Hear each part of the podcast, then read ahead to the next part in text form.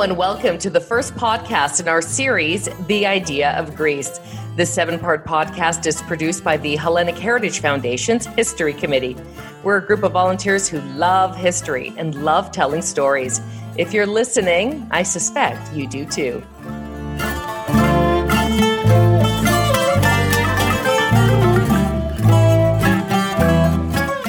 I'm your host, Georgia Balogiannis. This podcast series is under the auspices of the Greece 2021 Committee, which is spearheading the global commemoration of the 200th anniversary of the Greek Revolution. We're so pleased to have partnered with Agape Greek Radio, our sponsor for this podcast. Today, we are speaking about the origins of the 1821 revolution. I'm joined by Professor Sakis Gekas. Sakis is the Hellenic Heritage Foundation Chair in Modern Greek History at York University in Toronto. Hello, Sakis, and welcome. Hello, Georgia. It's been 200 years. So my question is, what is the meaning of the Greek Revolution today? Why should we care? I think there's many reasons why we should care. First of all, the importance of the event itself at the time. It reshaped relations between the Ottomans and European states. It also reverberated as an event from Latin America to Russia. It is now considered by historians as definitely a European, a Mediterranean, and indeed for some people, a global event. People from the United States to, of course, the edge of the Ottoman Empire were interested and desperate to hear what was the outcome of these events. The second reason is because it is a foundational event in Greek history. You know, we have two, let's say, foundational pillars, antiquity and 1821. I think the 200 years anniversary is a great opportunity to reflect as historians, but also as a general public, and gain historical awareness of this very critical moment in our past. I think it's also important for us here in a city in North America with a substantial Greek population to engage in this sort of exercise in public history and try and reflect on it as much as possible. I remember being taught in Greek school, as most kids in the diaspora are forced to attend on Saturday, that the Greek Revolution was pretty basic. It either started or ended on March 25th, and there were, two main characters, the Greeks who were, the good guys, and the Turks who were the bad guys, the enemy, and it was the end wrapped up pretty and presented to us that way. But just hearing what you've said on the impact of this revolution, there's a lot more to that narrative. Why do you think I was taught, if you could even answer this, why do you think I was taught Greek history the way I was? Simplified. I think the aims and objectives of teaching Greeks in the diaspora a few years ago, maybe even today, are not that different from those of teaching Greek children in Greece. I mean, I was also taught about this, hugely important event. You grow up in a classroom and they're still lined up with portraits of the heroes of the Greek Revolution. I'm not sure many other countries do that. So the reason why this was often told, I hope it's not anymore, I don't think it is, as a story of police and thieves, bad guys and good guys, was obviously a caricature. So I think it was probably because there had to be what people understood at the time as creating a national consciousness. And in an environment such as the Canadian one or another or any other immigration sort of country, then this was perceived by some people as absolutely essential to build, to shield people with historical awareness by highlighting only what was positive, so to speak, about this great event. So I can speak from experience. When I was in Greek school, I was taught that Greeks were oppressed in the Ottoman Empire. Is that a true statement of fact? Well, there's certainly various forms of oppression that second-class subjects of the empire, such as the Christians, suffered. But not all second-class subjects, were oppressed equally, so to speak. Wealth and power and influence mattered a lot in the Ottoman Empire, at least in the years, let's say, in the couple of decades before the revolution, especially in places like the ones we're going to talk about in more detail, such as the Peloponnese, and north of there, where the revolution really took hold. So religious oppression is not the case. There were cases of forced but also voluntary conversion during Ottoman expansion in the Balkans, so in the 15th, 16th century, let's say.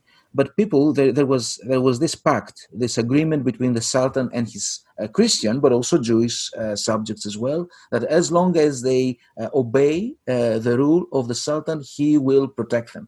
So effectively, what happens is not a form of oppression by the Sultan and the authority, but a form of oppression in the sense of lack of security of property and life that seems to be prevalent before the revolution. And this is what drives many Christians to consider an alternative form of rule.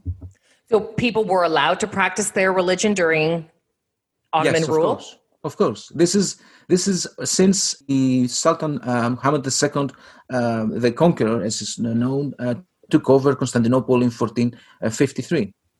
Huh. Hence, why we have churches and monasteries in what is known as present-day Greece. Precisely, and they also serve an economic function as well. They collect taxes, they collect funds. They are also part of a network of education. You know, this is where. In the monasteries in the Athos Peninsula, for example, centers of education developed.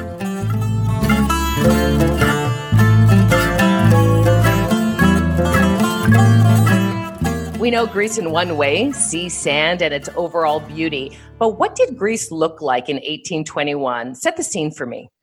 To answer this, we go to Professor Antonis Hadzikyriacou, teaching fellow of Ottoman and Turkish history at Panteion University in Athens. Antoni, hello. Great to have you with us. Great to be with you, and thank you for the invitation. Help us to understand what the area we know as Greece today looked like back then, before the revolution. Well, the obvious starting point would be to say that it was a very, very different place to what it is now, for good reason, because it was part of a very different world. But if we start thinking of Greece as a geography, we have to start by imagining that Greece did not have the boundaries that it has today, and no one expected or was imagined this kind of a geography that it has now. The revolution started in various places. There were many parts of modern-day Greece where you had a lot of other populations as well, Muslims or other ethnicities of the Balkans. And there was no clear idea of where Greece started and where Greece ended. The very imagination of who is Greek was also much more vague and much more different to what we imagine today. And to start thinking about what did exist there, it was obviously part of the Ottoman Empire, a very different state structure, an imperial regime, which was based on one of the many basic premises of the Ottoman administration was the superiority of Muslims over non-Muslims. But even this very basic premise did not mean that it was prohibitive for non-Muslims to rise in society. There were some exceptions, very important, rare though they may have been, there were some rare exceptions whereby non-Muslims of poor peasant background would even be able to reach the position of the Grand Vizier at the top of the Ottoman hierarchy, something that would have been unimaginable in early modern Europe, for example, given the very strict social boundaries. Did people identify by their nationality, or would it be ethnicity, since there was no Greece or Turkey? Well, first of all, what we understand today with the term nationality, with the term nation, was again very, very different at the time. Even within the 20th century, we have multiple definitions of the nation. Imagine in the 19th or even before. Ethnicity, I think, it's a much more suitable term to define collective identities. But religion, I think, was the most clear, religious identity was the more clear collective way of identifying people. And in the case of who later became modern Greeks, the Greek Orthodox identity, the so-called Rum, coming from the Roman, meaning the Eastern Roman Empire. That was the term used by the Ottoman themselves, oftentimes, but also the term Zimmi, which means non-Muslim, in literally in Turkish, but in actual fact, the term was used for the Christian Orthodox subjects of the empire. Again, Greeks, however, were not only Greek Orthodox.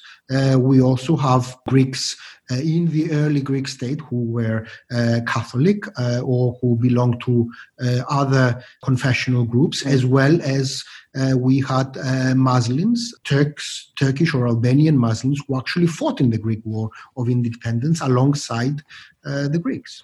Isn't that interesting? I want to talk about Ottoman rule at that time. What did it look like and how did they govern?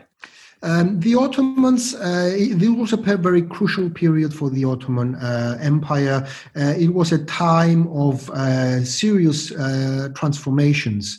And the Ottomans governed mainly through an indirect system of governance, as far as immediate rule was concerned. At the village or the local level, there was a quite coherent system of communal organization, whereby local leaders would, in a way, represent the interests of the community. This system of representation was first and foremost based around tax collection, and that gradually included many more administrative functions. So it's fair to say that if you paid your taxes, you were left alone. So money ruled during that time?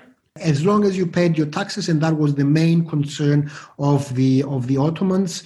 And usually, I also think it's fair to say that the problem was less what Istanbul demanded and more what intermediaries accrued in between during the tax collecting procedure. Could you tell us a little bit more about Ali Pasha, him and his role in this period before the revolution between the early 19th century and 1820-21? Sure. He is an emblematic figure of the time, someone who has left a very important mark in the history of the region. He's typical of his time in that he is one of the very powerful local grandees, magnates, who managed to accumulate a lot of power and wealth and raise private armies, which which they put those armies to the service of Istanbul, of the port, in its various military campaigns, and are considered extremely controversial because their personal agendas did not always converge with the agendas of the central Ottoman state. And it was this divergence that sometimes caused tensions between them and Istanbul, and indeed, in the case of Ali Pasha, what caused his eventual downfall. What is important about Ali Pasha, however, who I also have to say was another one of the catalysts that created certain conditions necessary for the Greek Revolution, was the fact that he unified a large area, a large region under his direct or indirect control that covered a big chunk of the Balkans as well as the Peloponnese. And it was an important development that was directly connected to the Greek Revolution, to the outbreak of the Greek Revolution. Adoni, is there anything else you think our listeners need to know about the 1821 revolution? I think what's important to remember is the way that people lived with each other in a pre-modern or in an early modern society such as the Ottoman one, and indeed today as well, in actual fact, is that it was not only about conflict or peaceful coexistence. People usually imagine life in the past along those two dichotomies along those two poles. But of course, as historians, we know very well that reality is never this simple, is never just black or white. So what's important to remember is that there is a very broad range in between those two extremes that made life much more interesting and colorful in both negative and positive ways. So it was not just conflict or peaceful or coexistence. The everyday life took many forms, and it was not simply one of conflict and tension or one of peace and tranquility. Thank you very much, Antonis. Thank you so much. Thank you.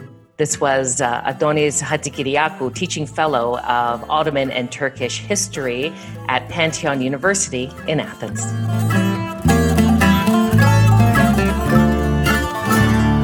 Let's look at the various groups involved in the Greek Revolution of 1821. Did the Greek Orthodox Church promote or endorse the revolution? Well, it's interesting you would ask that, because that's a popular imagination and image of Palaion Patron Germanos, the bishop of Patras, with the Greek flag blessing the revolutionaries on March 25th, is probably one of the most enduring images of the revolution.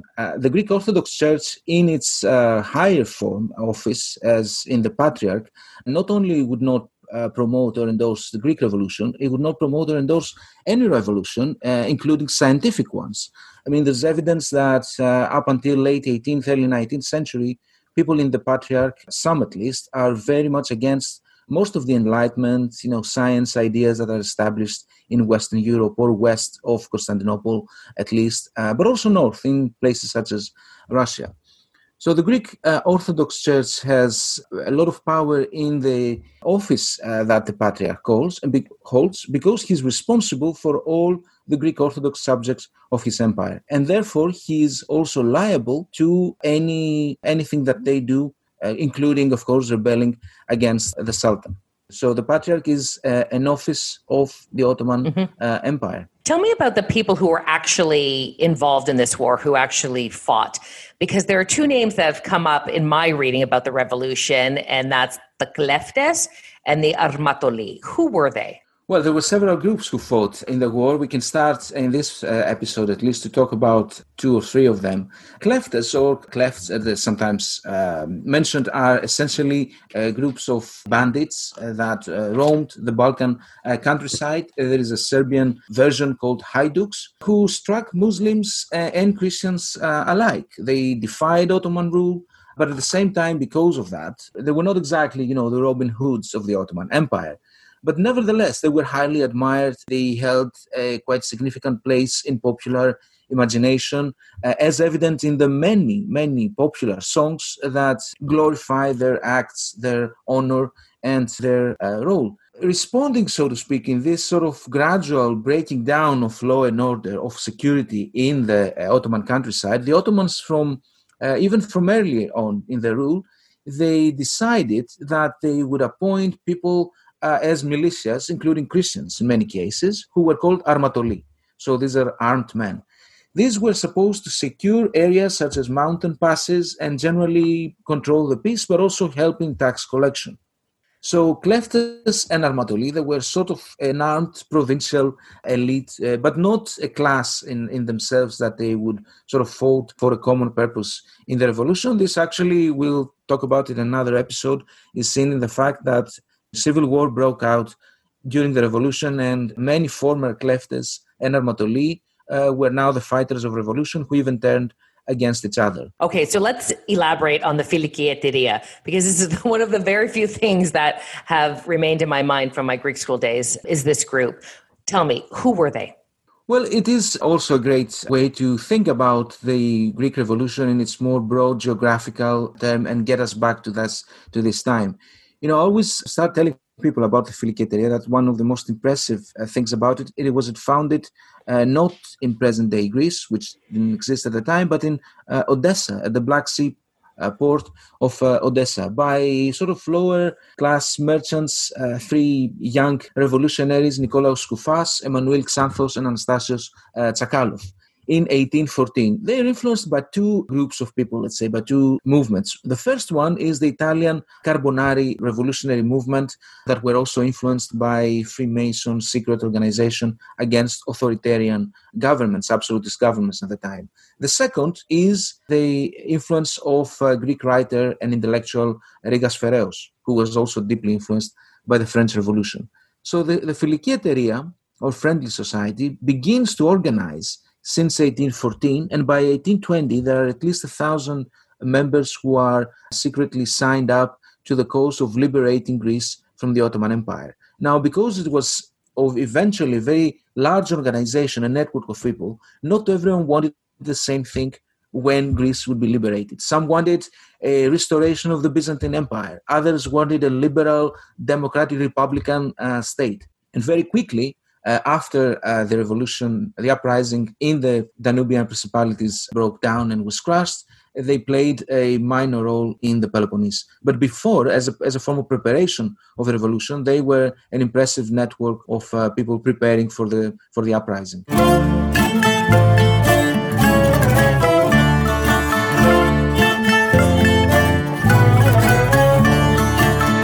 Who are the Phanariotes, or Phanariots in English? This is a good question. To answer this, we'll go to Christine Philliou, professor of modern Greek and Ottoman history at the University of California, Berkeley, and the author of Biography of an Empire, Governing Ottomans in an Age of Revolution, and the forthcoming Turkey, a Past Against History. Christine, thank you.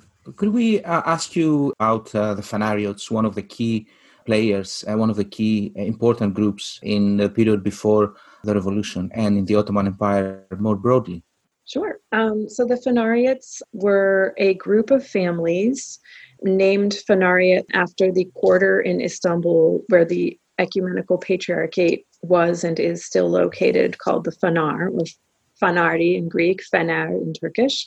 And so they built households in close physical proximity to the patriarchate complex, and in close proximity politically, socially, economically, administratively to the patriarchate. They were, I call them kind of an ascendancy. They were an elite. They were also Ottoman functionaries. And this is, I think, where things get interesting when we need to frame the history as what role they played in the national story versus what role they were playing in the empire. They began far back, 17th century, depends how we want to tell the story. They bought up and sort of accumulated clerical and lay offices. So different families would sort of diversify and be involved in commerce as well. So they accumulated capital. They built connections to the church and to church offices. And then they started to expand their influence into the Ottoman administration, first really on a personal basis with the grand viziers and the sultans as their physicians, because Phanariots they'd hailed from the island of Chios, and which had been a Genoese colony. And so they had a tradition of sending their sons to Italy, to Padua, et cetera, for medical school and other studies. And they would come back with very valuable knowledge of medicine and of European languages. And so they had knowledge that was important to the Ottoman state in the 18th century. So they sort of made headway into the upper echelons of the Ottoman administration. So they multifaceted enterprises that they expanded into. And by the 18th century, we see them actually getting positions as hospodars, or princes of Moldavia and Wallachia, currently in Romania. And they replaced the native leaders of those provinces, and because they were kind of a clique of power that was seen as more trustworthy by the Ottoman administration. So they supplanted the locals and became this kind of caste that was ruling and farming the taxes of the peasants in Moldavia and Wallachia. They also became the interpreters, or the dragomans, for the Ottoman sultans and viziers at the center. So they took on this role as diplomats, really, as an embryonic kind of diplomatic corps and foreign ministry. A lot of this is informal. They took on only 4 formal positions with the Ottoman state as dragomans and as princes. So it's a complex, they were a complex elite Right. So they were an elite people that they put themselves in that position, really. So in the context of the revolution, why did they matter? And right. So they were this elite that was situated, and it's funny looking back in Greek historiography too, they're seen, there's a very ambivalent stance toward them in the Greek state and in Greek national culture and history, in that on the one hand, they were extremely advanced, sophisticated, in touch with European ideas, in touch with actual European leaders and visionaries. And on the other, they were Oriental, and they were the clothes of the Ottoman Sultan. They wore the kaftan. They literally spoke the language of the Orientals, and their ways were very Oriental, to use a very old-fashioned word, and their patronage networks, and they were kind of secretive, and they were corrupt, and they were rapacious. They were not exactly just leaders. And yet they also promulgated, a law code in the principalities just before 1821 that was a replica of the Napoleonic Code. They also founded academies and educated, and they were very close to the church, which we like to think the church was a beacon of light for the ethnos, right? For the nation in the Ottoman times, and they were an outgrowth of the church. So they are kind of disruptive for a clean national history that we'd like to have, celebrating, right? All that's good about with the West, right? They were very much associated with the West and with the East. As I show in my book, actually, many of them, they cleave apart in 1821. So many of them are actually leading the revolution. Ypsilantis is considered a Phanariot, the Mavrogordatos. So many of them were the actual pioneers or the vanguard of this Greek revolution, in tense relationship with the other kinds of elites and leading groups of that revolution and of the new state, actually remained Ottoman loyalists. Even though the alternative was there, they did not choose to take it, and they actually saw the nationalists as apostates, which I know is like a taboo thing to say. And it's hearing you, it seems to me, and this is how I'm processing this information, that they played both sides. Yes. And they were loyal to nobody but themselves. Is that too simplified? No, I think that's very true. And I think that is in some ways the condition of minorities, or non-dominant groups in empires, right? That they, and it's funny because the Ottomans themselves were becoming that way in the 18th and 19th century as they became in more and more of a compromised position vis-a-vis the European powers and Russia. They played both sides. They allied with the Russians when they needed to. Obviously, it was unsavory for them to have to do that because they hated the Russians, but with the French and the British, and they played the great powers off of each other. And the Phanariotes were of a piece with that kind of politics, that they would play off the Ottomans, the Russians, the French, the British, local power holders, and it was a real kind of vernacular, real politique, right? That's how I would see it. We could trace their trajectories as the revolution unfolds. And to some extent, there's a game of hedging bets of are we going to join this revolution? Is it going to succeed? Or should we even bother? We're kind of comfortable here. Because you have to understand the revolution, someone needs to have a motivation to risk everything they have, or they have to have nothing, and so nothing to lose, right? Mm-hmm. But someone has to have some kind of motivation to get something out of just completely throwing the status quo up in the air, right? And a lot of these guys had no interest in being uncomfortable. They were quite comfortable where they were. And we know that the other revolutionary groups were Filiki Eteria. There were other, players in it. They were the Kleftes and the Armatoli. Now, did these three other groups view the Phanariotes with distrust? Yes. I think.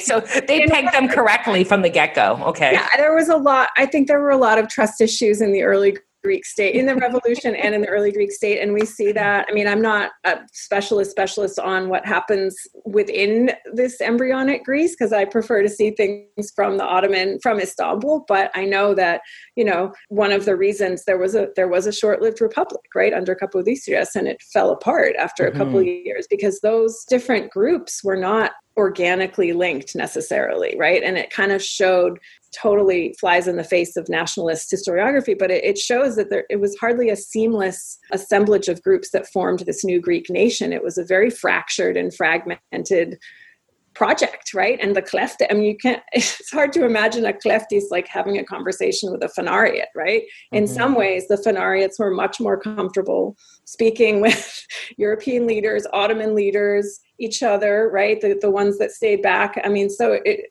was a very uncomfortable coexistence. So, Christine, it's been 200 years since the revolution, and outside of simply commemorating 2 centuries that have passed, what's the importance, what's the significance of bringing this story to the diaspora today? Really, why should we care? It's a great question. In my view, as someone who has spent my career studying Ottoman Greek history in the context of the Ottoman Empire, what I've learned is that the history of the Greek state, while fascinating, is merely one piece. And I'm not going to say one small piece, it's a significant piece, but it is one piece of a much larger and fascinating history. And so watching and the perch that Istanbul affords, for instance, you know, very significant things happened for Greek life, Greek history, culture, economics, politics in Istanbul, which was not ever part of the modern Greek state. Likewise, here we are in North America, reflecting on the birth of the Greek state, and many of us ancestors never lived there. So what is Hellenism? What is the Greek state in the larger context of Hellenism, let's say, in the modern world? I think that there's a lot going on to commemorate 1821 in the coming year. And from what I've seen so far, it's very difficult to arrive at kind of startling new revelations when we limit our gaze to the nation state itself.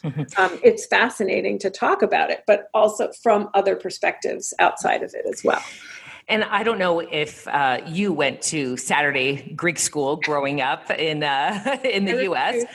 You refused. I didn't have a choice. So I went, but I was that kid who sat at the back and didn't listen. So this is definitely an education for me. But what I do remember was that the Greeks were the good guys and the Turks were the bad guys. Yes. It was very much through a lens of nationalistic pride. Could you speak to that, even though you didn't go to Greek school, but could you speak to why that interpretation would have been taken in Greek education? Sure. I mean, that is kind of classic for every nation, right? That's the predicament. That's the condition of nations, really. And that's what I found really frustrating with growing up. And when I lived in Greece and I traveled to Istanbul, I started to realize all the interconnections and the complexity. And I really wanted to debunk that notion that it's an us versus them, because within us, and in fact, the book that is just coming out now, my second book, is all about Turkey, but it's about the fissures within the Turkish us. It's about the concept of opposition within Turkish politics and culture, right? Because they have things going on within the us, and we have things going on within the us. So it's not just about, I'm not arguing that Turks are friends all the time. I think that it was very difficult to be an Orthodox Christian in the Ottoman Empire for many reasons. There was systematic exclusion and second-class citizenship. There was never any guarantee of equality until the mid-19th century, and then that was on paper, and we can debate whether they succeeded in any way in that project. But it was not fun. That's why these Phanariotes I thought were so fascinating, is because in the face of that kind of systemic and pretty bold discrimination, they still managed to make inroads into power. So much more complicated than us, the Greeks, versus them, the Turks.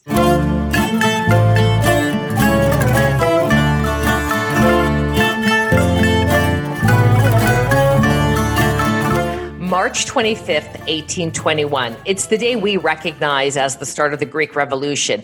But what actually happened on that day?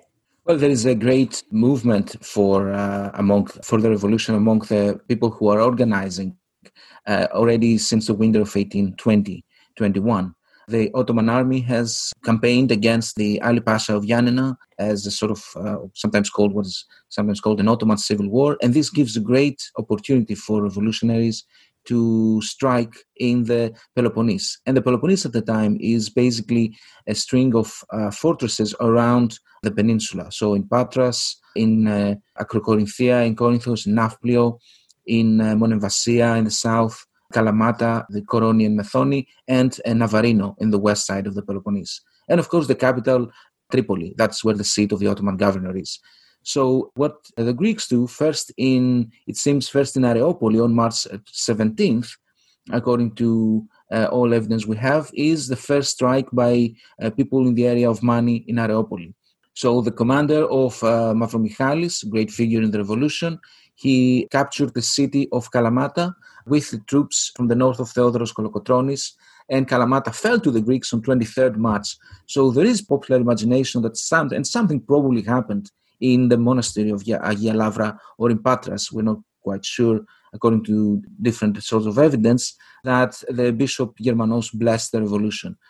But the revolution had already started in this sort of strikes against Ottoman forces before. So there's quite a bit of lead-up time, secret preparation in advance of the actual revolution beginning. Could you just kind of give me a timeline from the pre-revolution, I guess, underground revolution to when it ended? How many years are we looking at? We're looking for 8 years of warfare. Wow. And the final agreement that ended the war then created the Greek state in its future form was signed in 1830. So it's at least 8 years of warfare. Now, the region was engulfed by the revolution, the region of the Peloponnese, in March 1821. That's for sure.